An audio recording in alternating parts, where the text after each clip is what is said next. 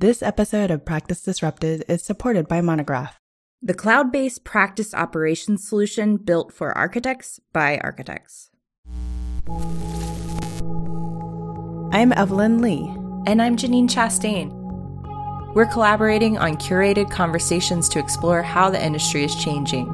Together, we'll find ways to create new solutions to current challenges while elevating the value of architects. Welcome, Welcome to Practice, Practice Disrupted. Disrupted.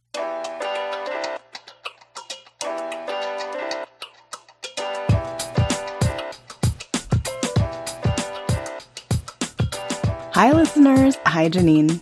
Hi, Evelyn. Hello, disruptors. I think that's the first time you've ever said that. I kind of like that. Yeah, I like it too. Actually, Andre Architect gave me that idea over on Twitter. Ah. Cheers to Mark then. Today, we are bringing on Agnesa from Outer Labs to talk about her path to a specifically non UX position in tech. Outer Labs brings a technology driven mindset to real estate development, partnering directly with owners and operators to support digital transformation in their design and delivery processes. They are using data to inform new projects, which is something that I love to do actually in house in Slack, and automation on processes to optimize sites, systems, and plans with optimal efficiency. This helps owners and real estate developers scale faster with more reliability. The company has been super supportive of what we are doing at Practice Disrupted and actually have a preference for hiring individuals with a background in AEC, given what they do, which is another reason why I'm kind of excited to be talking to Agnesa today. So, Evelyn, I think some of our listeners might be curious based on the title of the episode. What is customer success and why it's important to something that we would be talking about on the show? Yeah, well, I think, you know, one of the primary reasons we brought on Agnesa, and, and we'll say this probably during the interview, is the fact that you and I have gotten a lot of inquiries over the last year um, from people that are interested in going into tech, and they talk about the transition into UX. There's a good transferable skill set there to customer success. So customer success from what I understand, every single SaaS company or software as a service company out there has a customer success team. I, I found that at Slack, the individuals on the customer success team come from a ver- like the widest backgrounds possible. Most of them actually do not have a deep tech experience. A lot of them come from t- some type of consulting or service based industry. And what it is, is these individuals are working with customers who have already committed to buying the project to one, make sure they understand the customer's business and then they make sure that the product is being used in a way that best supports their business.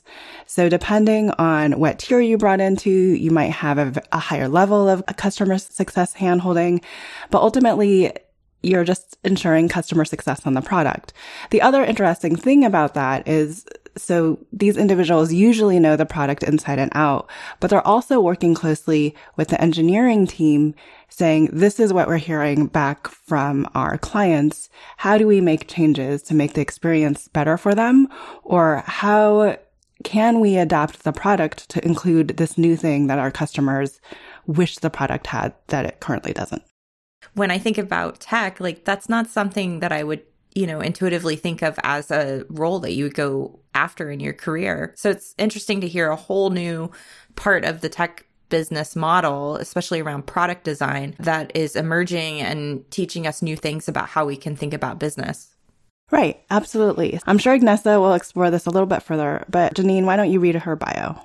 Okay, so Agnesa is an AIA and NCARB licensed architect working as the director of customer success at Outer Labs.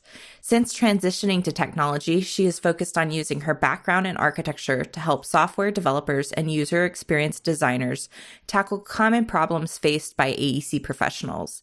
At Outer Labs, she works shoulder to shoulder with ambitious organizations that need their own technology to design, build, and operate real estate at scale. Prior to joining Outer Labs, She worked as a senior director of product management in the Bay Area, where she led the development of AEC tools aimed at digitizing transitional workflows. She earned her master's in architecture from California College of the Arts and Bachelor of Fine Arts in Architecture from the University of Memphis. Great. Let's cut to the interview. Agnesa, thank you for coming to the show. We're glad to have you here.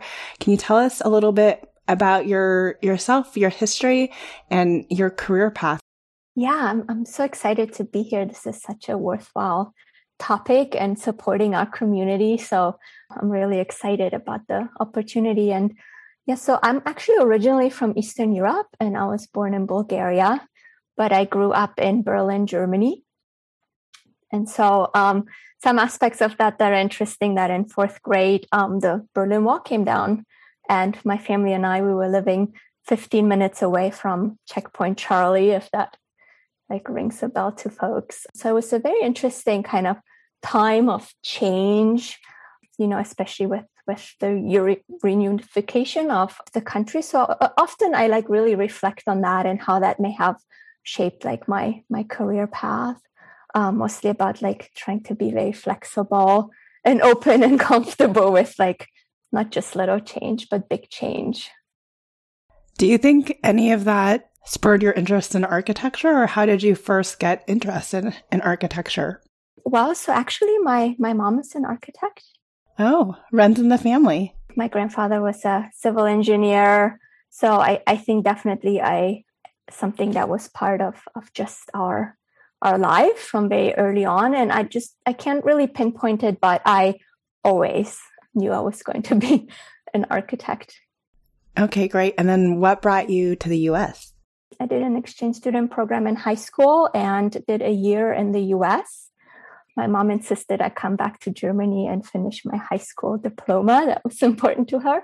But right after that, I decided to go to architecture school back in the US. And so I did a uh, BFA in architecture at the Uni- University of Memphis, and then followed by uh, a master's in architecture, which I did here in the Bay Area at the California College of the Arts. Tell us a little bit about your path post architecture. Did you actually go and work in a in a traditional firm? I did. I did. Um, first, I think, and maybe that's a little bit relevant to sort of folks who are just coming from school into the profession. Um, I did spend a lot of time during my CCA experience, and that's why I really credit CCA for having a lot of working professionals teach there. So I had a lot of opportunities during um, my college experience to actually have internships and hands-on uh, work in the profession, which made that transition really easy. And then, yes, I did um, specializing in healthcare. I joined a traditional architectural practice and worked there for about yeah five, five, six years. Now you obviously have a very different role working within the AEC community, just on the tech side. Tell us about that transition. Yeah, so I think one of the bigger influences that may have led to that transition was that my first job after architecture school in the traditional firm was actually working on a hospital in the really late stages. So I was in the construction administration phases, which I think some may consider is not the most glamorous aspect of, you know, you don't go to architecture school and you think about designing buildings and doing those aspects, but it just gave me, and, and I didn't know anything about anything starting on that, but it gave me a very unique perspective, like starting in that later stage because the day in and day out of like observing some of the shortcomings that are introduced in the early design phases, you know, details are drawn wrong. That's actually a common complaint that I hear a lot. Details drawn wrong that when you go into the construction field, like become an issue. Yeah, it's a very common theme. And then you end up mm, really designing or changing things in the construction administration phase where you may not have been at all involved in the original design intent of the project. So yeah, it kind of accumulates that that that phrase of well, we'll fix it in DD, we'll fix it in CA, ends up being fixed in record record drawings or not fixed ever at all. So I think there's just that felt like there's got to be a better way, and I think that kind of set a foundation to seeking out that path of a better way. I, I'm curious, just so that our listeners have a point of reference, like, can you talk about mm-hmm. what your role is now and what you're doing so that we can, as we tell this progression of how you jump from there to here, that they understand what we're building to? Yeah, sure. So today I work at Outer Labs, which is a company that's specializing at bringing this digital transformation to the real estate at scale. And so I'm the director of customer success. And what that means for us at our current um, company is that it's doing service engagements with large owner operators who are interested in bringing digital tools to the way they design and deliver buildings today. And so we work with them and partner with them to understand what their needs are. And then the solution, however, is always technology in some way. And so my role is really both that of a project manager and leading a group of project managers, but also really bringing that user experience from an architect myself to the table to also develop what are those requirements for those tools. Yeah, and one of the reasons, Agnesa, I have to admit that I was really interested in having you on is I think, you know, obviously there's been a lot of people with the pandemic and layoffs or new grads and not being able to find jobs right now that have turned to, to look at the tech field, they always want to go into UX. So I think your role in customer success, even though it just happens that Outer Labs is still very tied to the AEC industry, is a role in techno, like any technology firm out there that I feel our skills as architects tend to translate over well from a project management perspective. Yeah, I completely agree. And, and part of what I think I would encourage people to think about is when making that transition. And I, I've been recently kind of close to that through the hiring process. We've been hiring, and my intuition of how to find the right person was I want someone with AEC background and experience because they can bring that to the role. And so through that, what is really crystallized to me that a lot of people are really interested in making that transition. There's a huge group of folks out there looking, but very focused on the, the building design part, right? Making that direct translation in the traditional world. I'm a building designer in some way, and I want to do that, but in the tech side. And so, what I would encourage people to think about is to maybe even broaden your horizon and think of all the peripheral aspects of building design that could offer you opportunities. So I'm thinking about owner operators, all looking for digital transformation, all have huge design teams. You know, something something I know about is things like Kaiser Permanente or Sutter. They all have internal design teams.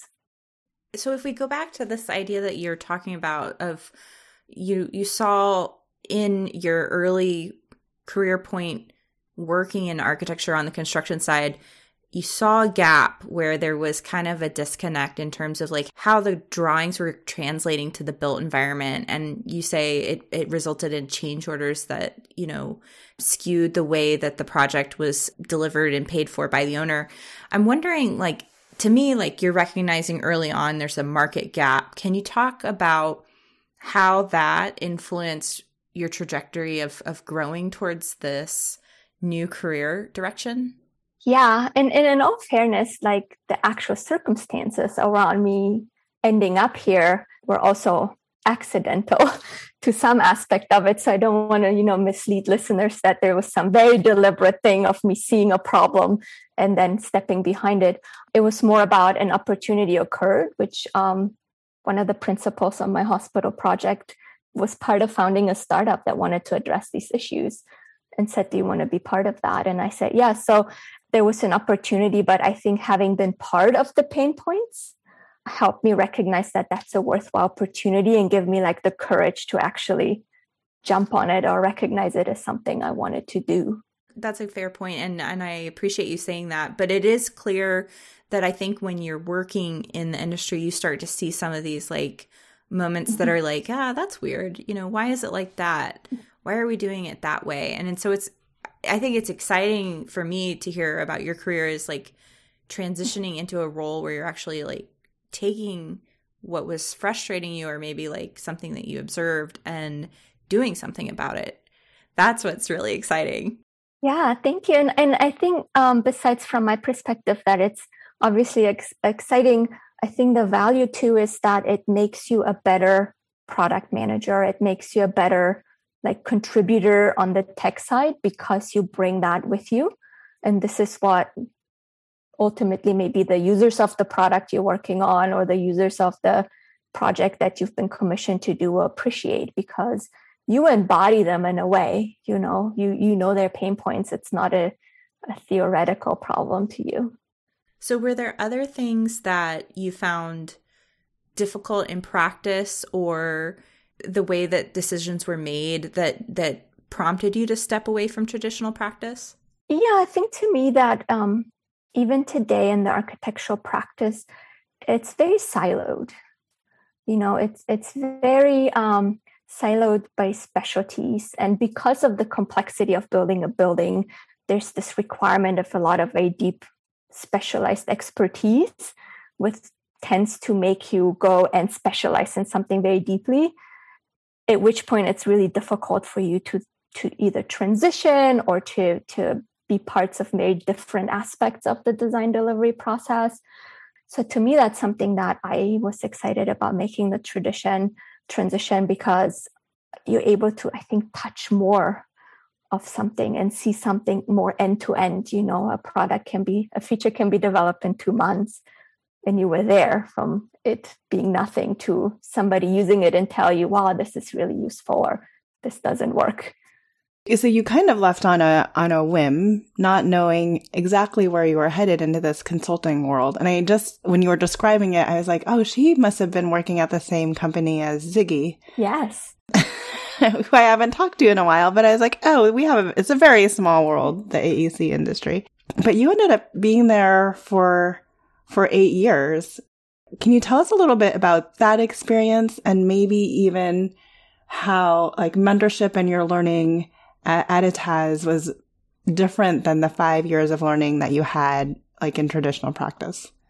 Yes, uh, Zig was one of the founders of Aditazz who was kind of instrumental to encouraging me to come over in addition to and I do want to give a shout out to uh, one of my kind of personal professional professional mentors, Felicia Borkovi, who was very instrumental in kind of the foundation of everything, both traditional and non-traditional. But yeah, my transition was very interesting because it came at a time that it had a lot of uncertainty around kind of the economic crisis. And there were several layoffs at the traditional firm that I was at. And so then this opportunity popped up and it was, you know, a, a hard decision to make while you still have a job to actually quit that and then go into something where quite frankly at the beginning I actually was very fuzzy.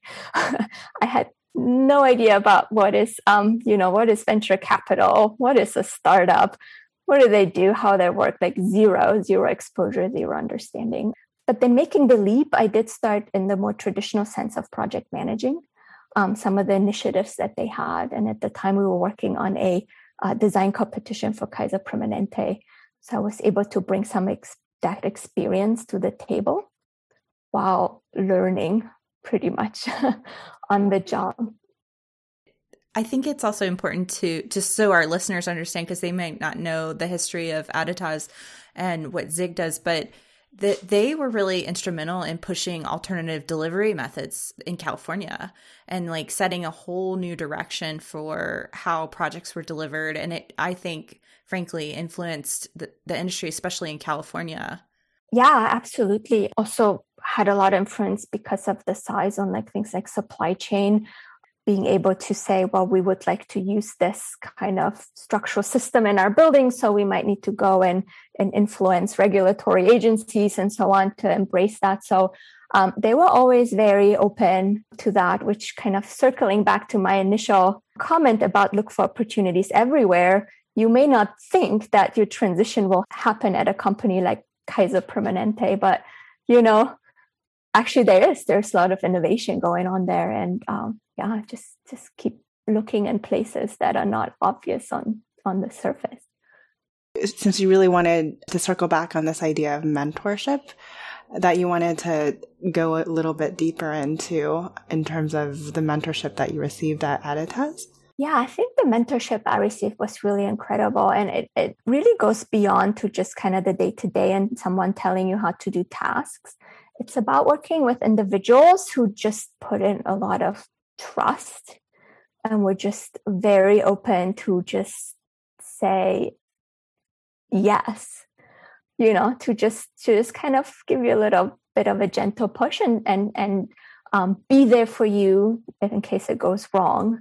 And so that's a little bit of kind of the cultural difference that i see between maybe uh, the traditional fields where oftentimes my experience at Aditazz was there's something that somebody needs to do and it doesn't matter what your experience or background is. If you raise your hand and you take the initiative, you're given that opportunity. And I think that takes a lot of strength in the leaders to have that kind of trust in the people you hire and to want to help them. So I think that's something to to learn from if you're in a manager position. But also to seek out if you are in a position where you're looking for mentorship. Um, I think the the word you mentioned most often in in that last little section was trust, and I think that you know as individuals are coming back to firms and now it's not always going to be butts and seats because people might be working from home like that level of trust has to like has to be instilled yeah. not only employers being able to entrust that like managers being able to trust that their team is doing what they want but also knowing that if I, if I make a mistake, it's okay. Like they're there to catch me and we can move forward rather than being so afraid of doing anything then it looks like I'm just unproductive. And to be honest with you, that's really hard. It's hard, like now moving, shifting more into the managerial and kind of leadership roles over time and having responsibilities over helping mentor others.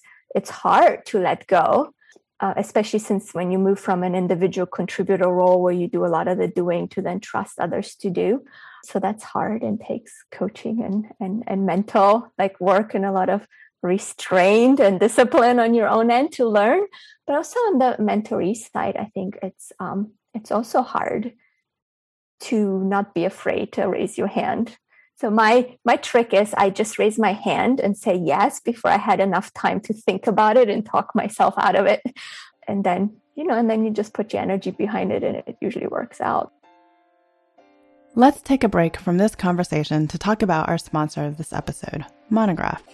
We're proud to partner with Monograph because they are helping to transform the practice of architecture, one design studio at a time. Tired of using dated and clunky software to manage your firm? Or do you feel frustrated wrangling all of your spreadsheets to get a clear view of where your project stands today? Monograph is here to help. Designed by architects for architects, Monograph allows you to track your time, your projects, and your budgets in real time. With their awesome Money Gantt, you can immediately understand project performance across your entire firm portfolio. Need to adjust your projects week to week? Their new tool, Resource, allows you to reallocate your team's time and track its impact on your remaining budget. Be proactive with Monograph. Have you sought out any training, like manager training? Does does your current job provide for that? I feel like, especially in the architecture realm, Janine and I talk about the lack of training that happens at like the mid-level manager and above and how that makes even firm succession really difficult. So how have you gotten that in your life?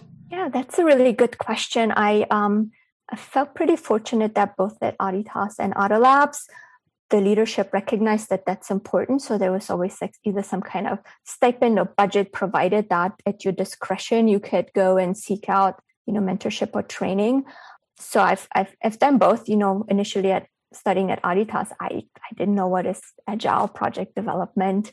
So taking some leveling training courses on on establishing some of the principles and then putting it into practice and then learning on the job. And now at Outer Labs, also taking some managerial classes just because there's so much information out there that's so valuable. Some of the courses are just really, really interesting talking about simple things that you actually thought you knew about. I recently took a course that taught us about eye contact during one on one meetings on Zoom.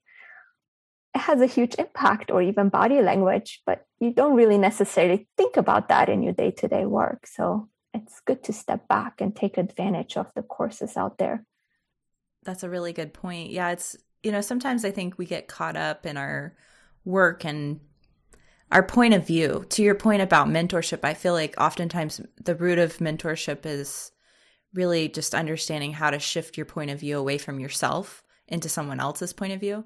But also in in your example about continuing education, like we're in our point of view, we're in our in our funnel of like the way that we're doing things and stepping back and doing continuing education or taking extra classes sometimes just points out things to you that you're completely blind to.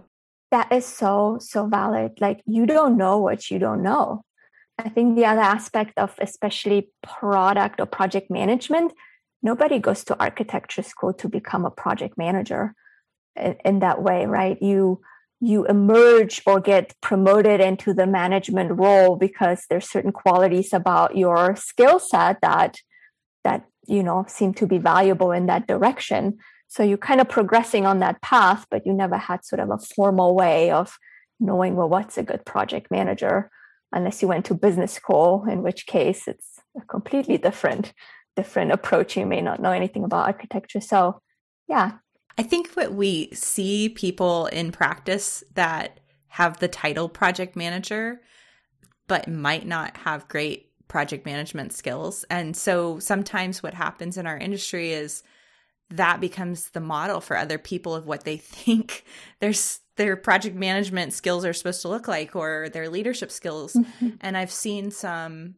frankly very yeah. flawed leaders in our field that have have exhibited some terrible behavior and whether they get called out for it or not it is modeled and people learn from it. And so that i think is one of the unfortunate things about our field is when we aren't being trained on things like project management you you miss some really basic you know skills that are important.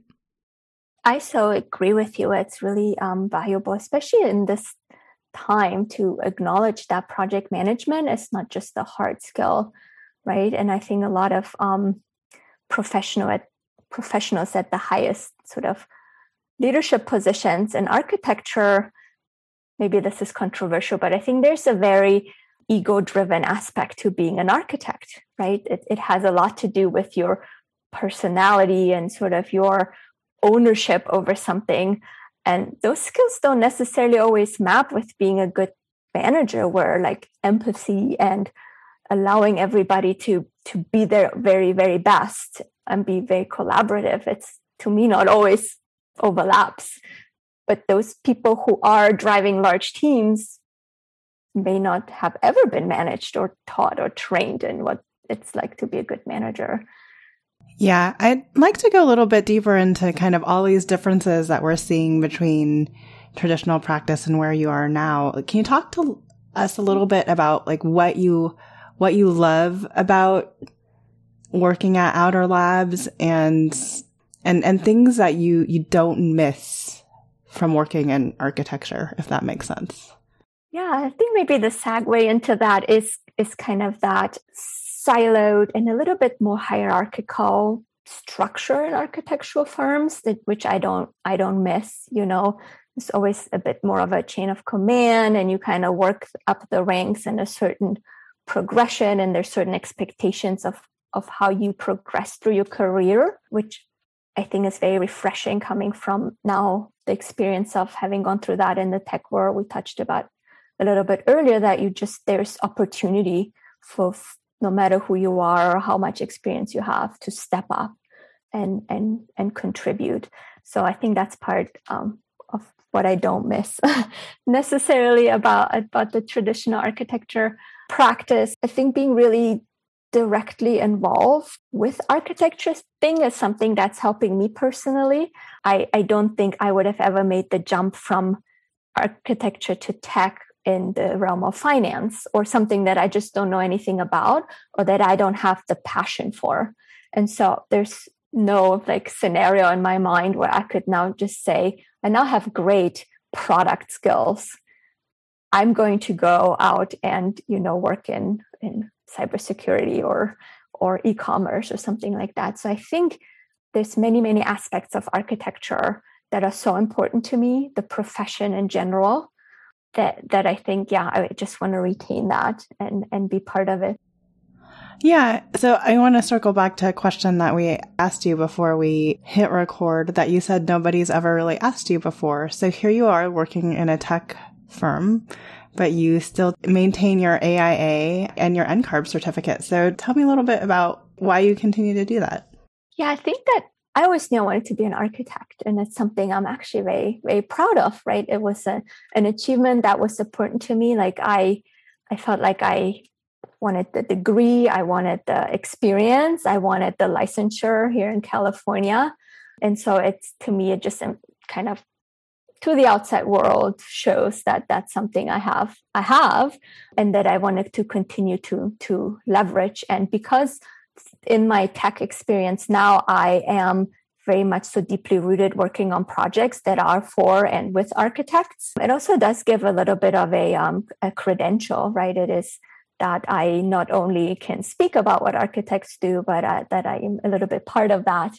And yeah, I think that's partially why I just want to stay, continue to stay connected to both the, you know, the the industry and the knowledge, but also acknowledge kind of the work that it takes for an architect to get that credential.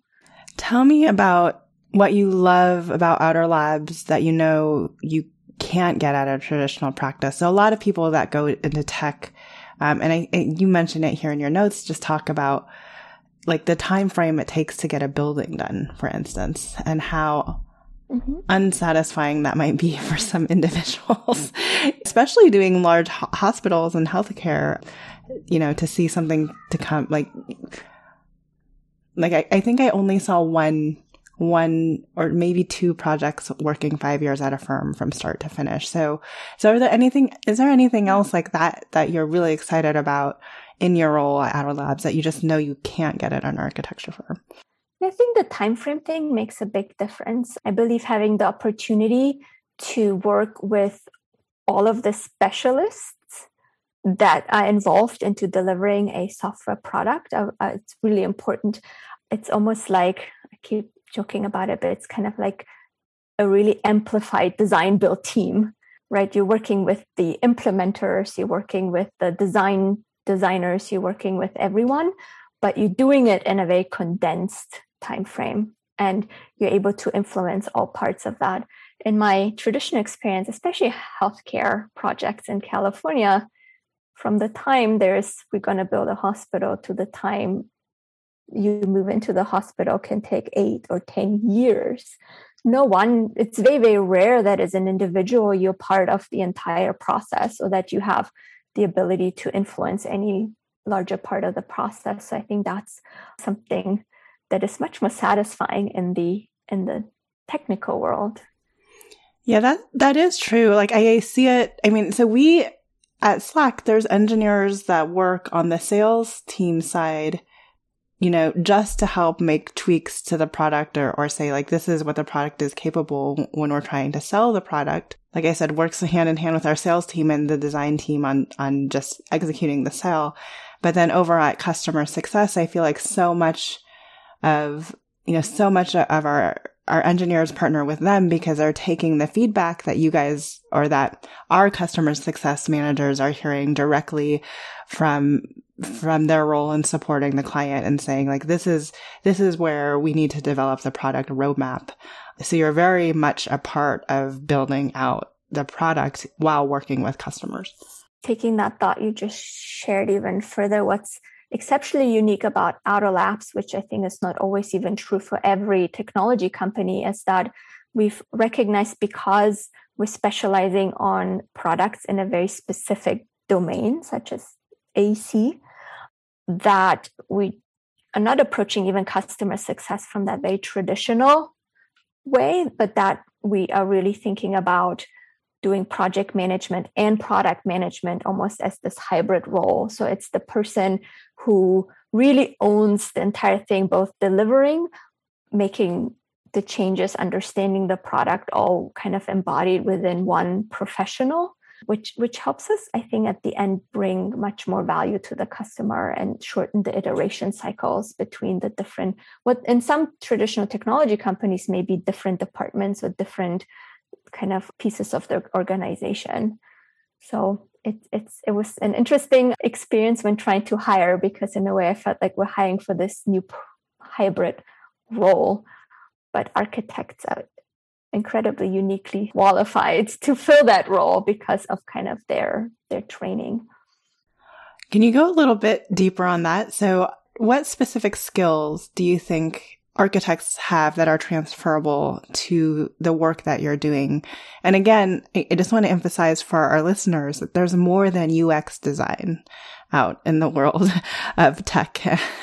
so, so what other skills are you looking? And Outer Labs happens to be a tech company very closely ingrained with the AEC industry. So they actually seek out architects. Yeah, we do. And in fact, we we really seek out that expertise and prioritize that expertise over maybe some more uh, technical, you know, agile methodology or other technical expertise. But sure, I think that for myself, me as an architect, I consider myself like a generalist.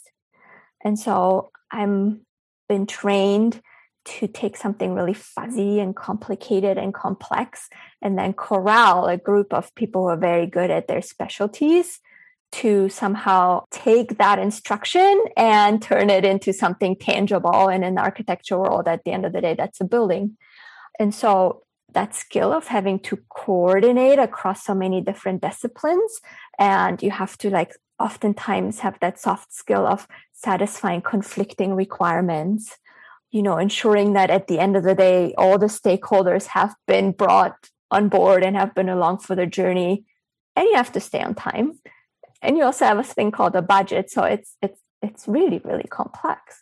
And so i think those kind of skills that architects in the traditional practice do do get exposed to a lot in the area of project management.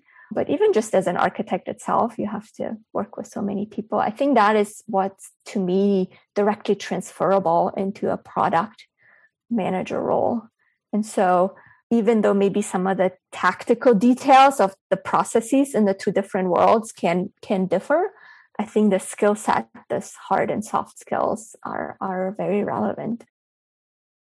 Are there things that you miss about practice that you reflect fondly on? Yeah. Um yeah that's it the great question. I i i think there's something really highly satisfying of having been involved in a building project and one day that is constructed and then you step into it and you have that experience of all those memories coming back. It's and you know having been in ca for me it's like oh that handrail detail. I worked on that you know. I remember we were you know having discussions about how it's working. So so i think having that connection to something physical yeah it's it's a little bit nostalgic for me. What advice would you give kind of more mid-career professionals who are, are struggling with all of the time that they've spent in the industry and asking the question, can I really step away from this? Do you have any advice for, for that group? Yeah, I think if there's something like nagging at you that maybe you're just not in the right place or there's something better out there or, or you're interested in it, I would I would pursue it and I would not you know, I would step away from this kind of need to have a five year plan or a 10 year plan. I'm going to make this decision and I'm going to make this change. And then I have to succeed in tech or I have to continue to be in tech. I think that freeing yourself up from having to follow some form of prescribed plan and just go out there and and and explore. And I think like Evelyn, I met, heard you mention a couple times, don't just think UX. Um, yeah, broaden your horizon you know there's so many areas where you could just go and explore and come back. Um, my one caveat is i think there is a time component to this. What i experienced in my career was that there came like a five year mark at which i was emo- removed from the traditional practice where i thought if i was to ever go back i think this is the opportunity now because after now i think being that far removed from it you may then have a, a different you know challenge of still being able to be hired and still knowing the day-to-day kind of more technical aspects of doing the job. But you don't have to worry about that day one. I would just encourage people to to explore. You know having worked at so many different places over the course of my career like you don't understand how truly good a good manager is until you have a bad manager. You also don't understand how truly bad a bad manager is until you have a good manager. So it does help to kind of have those different types of experiences to weigh. Yeah, against. and wherever you end up, um, seek mentorship. You know, if if that's not offered to you out of the box, I think just just seek it out, ask questions. You know, this architecty community, like that was not around when I was making the transition and just being there and kind of shadowing some of the conversations and the support that people offer to each other that just really invaluable. So yeah, seek it out if it's not given to you. Janine, I would be interested in hearing your takeaway from the view of customer success. But if anyone listening takes away anything out of this, I hope it's that you know, that one, the tech world is much bigger than UX design when it comes to transferable skills. There's a lot of different places where architects can play, and there's a lot of different areas where we can transfer our skills if we're willing to think more broadly. I think a key point that I heard in the discussion was back to this idea around having a voice in our industry. So when when you're working inside an architecture firm, I think a lot of younger designers get really frustrated because they feel so far removed from what's happening with the client.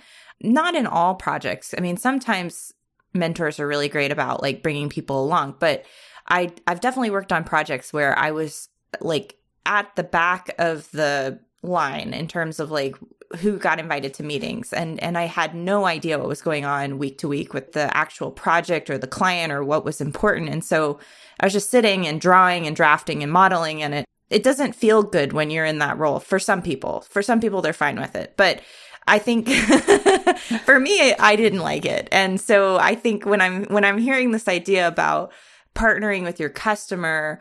And what Agnesa said was that she likes working at Outer Labs because she has the opportunity to really partner with the users and customers, which allows her to think about their specific problems and pain points and using her skills specifically to design solutions to those problems. And I think that's for anybody who's working in a creative field as a designer, that's what you want. Like being removed from that process feels strange because the whole time you're going through school, you're being taught these skills about working directly with a customer or client or somebody to solve the problem directly. So, I mean, I know there's a lot to unpack in that, but basically, I've heard it come up so many times in the stories that we've heard on these architecture and conversations of just like people really want that direct connection. They want to feel like they have a voice. Also interesting to me is how closely they work with engineers to create outcomes that are then integrated into a product that all that affects all of the customer. Could you imagine an architecture firm like getting business and operations advice from their from their clients about their client experience and saying like, "Oh, we could do that better for our clients. Let's do that across all of our projects. Like, how often does that actually happen in an architecture firm? Yeah. And I, I've known some architects and project managers that are really good at this skill of like, they understand that this relationship that they're trying to manage with the client is paramount and that they are they're trying to nurture a long-term relationship so they can get repeat work they can ensure that the the client's happy with the final building outcome but then i've seen architects who like totally miss that point. And then they think that it's just about the design of the project and doing great design. And they miss this like relationship experience that's important. And we don't use the term customer when we talk about our clients in architecture but really at the heart of it like your customer your client is who you should be really using as a a guide to understand your own business model. Like if they align with your business, if they're a good fit for your business, if they are helping you continue the type of work that you want to do. Right. Another interesting thread in our conversation with Agnesa was her perspective on how traditional practices have this unspoken or sometimes very open hierarchy and how in the tech world, and I've spoken a little bit about this, that that's, it's a lot more flat, right? Like everybody, no matter where you enter in, has the ability to contribute and make our product better. In fact, it's like, please contribute because collectively, if our product is better, then our business is going to be better. So that was also interesting for me to hear as kind of a, a common theme that that I wish I would see more of in practice. Well, let's talk about that because I think that's an important thought of like if you're moving from a very hierarchical model or something that's been modeled as hierarchical in the past, but we're talking about disrupting that. From your experience, Evelyn, as a manager, as a leader, how do you help your team make that transition so that it's less hierarchical, but yet you're still managing? Yeah, I mean, I, I think to some degree you have you have to model it at a very basic level. You have to be willing to accept input from your team and not only just like listen to people, but like take a really hard look at it and say, you know, I've never thought about it that way. Let's try it. Or that's really interesting, but we don't have time to implement that now. Why don't you keep reminding me about this so we can see if we can implement it later? Or just say, I don't think it's going to work but here's why I don't think it's going to work. Like there, there's definitely opportunities for teaching moments in those, but at, at, the very minimum, you have to be open to accepting suggestions and then being thoughtful with your response. If you're if you're accepting a ton of suggestions, but it's clear that you're not listening on the other end, then when people are going to stop making those suggestions, I feel like in in organizations where that is the structure, change only happens if the person is in charge is willing to change their mind. And if they're only willing to change their mind because of what their boss says, then I don't know. We're going to get into this cycle of really bad leadership. Exactly. I mean, and I think it comes back to respect. I mean, for me, I don't know. The the leaders that I've always been most drawn to when I've worked for people are the ones that we can have a two-way discussion about things. I know not everybody always has time for that, but when when I see a leader who's willing to take that time to have a two-way discussion, I really have respect for them because I've certainly been in situations where I've had leaders you know, dismiss me or things that I've brought forward or you know, even I, I feel like I've, I've, I've had moments where I was reprimanded and, and it, it didn't feel good. It's very disengaging, isn't it? Like the one thing you want to ever do again is like speak up and engage and be a part of the company. I feel like, you know, architects talk all the time about like retention, especially when it's good, right? And then here they are beating up their younger employees and every one of those instances like creates greater employee disengagement. Exactly. And I think the skill for architects to work on is, you know, we talk a lot about people first and like taking time to grow in your people management skills and like learning how to funnel really ambitious, excited young designers coming into our field who have a lot of ideas. And yeah, sure, maybe they don't know everything, but like the skill is to learn how to funnel that energy towards something productive and not beat it down out of them, which I don't know. I've seen a lot of different models on it. And so it can go in a lot of directions. yeah. Circling back to the topic though, I just wanted to say thank you to Agnesa for bringing her voice. I hope our audience feels that they can begin to think bigger about how what we do translates to other fields. And if you are an architect that is looking to make a transition to tech, please check out Outer Labs. They tend to like to take people with an architecture background and train them in tech rather than taking people in tech and trying to get them to understand the complexities of the AEC industry. So they're they're they're definitely a company to look out for that's architecture friendly. And on that note, Thanks for listening and tune in for our season two finale next week. Thank you again to our podcast partner, Monograph. Learn how Monograph can help you take control of your firm's financial health. Follow the link in our show notes or visit practiceofarchitecture.com backslash monograph so that Monograph knows that you heard about them from us. Thanks for joining us on Practice Disrupted, a podcast by Practice of Architecture Visit us at practiceofarchitecture.com to find out more about future episodes and the changing nature of practice. We have several ways you can get involved with our growing community. Find us on social media at Practice of ARC. You can also become a member of the POA Lab or join us on Patreon. And if you want to take your career or practice to the next level, Janine and I also consult, provide workshops, and speak regularly on this research, and we would love an opportunity to collaborate with you. This show is part of Gabl Media. You can learn more about other podcasts and video channels in our community by visiting gablmedia.com. We are also looking for sponsors who want to partner with us in 2021 and beyond. If that's you, please contact me directly at evelyn at practiceofarchitecture.com. If you like the research we're doing here, please help us out by leaving a rating or review on Apple. We appreciate you subscribing on your favorite podcast app. Don't forget to share with your friends and feel free to let us know what other topics or speakers you're interested in hearing from. Thanks for listening and see you next week.